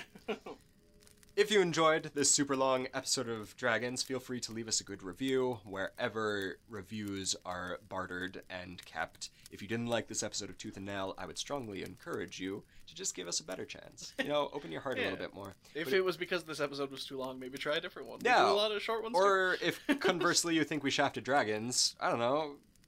Uh, if you if you ask us nicely, we could probably like focus fire on one at some point in a bit. Yeah, tell us what your favorite dragon is. Yeah. But if you're dead set on not liking us, feel free to check out some stuff on nerdsmith.org where you'll find so many things uh, that discuss so many things uh, that I literally don't have the vocal cords to describe right now because they're about to die. Yeah. Same. In the meantime, what's our creature comfort for tonight?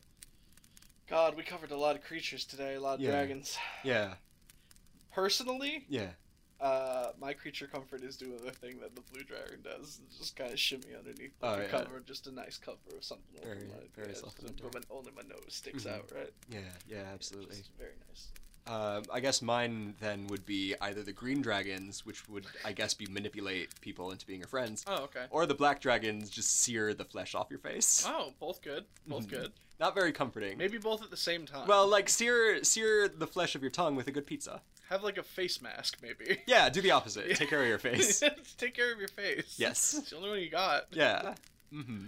Have a good day. Bye. Two hours. Two hours it was. Two hours it was exactly. Holy fuck.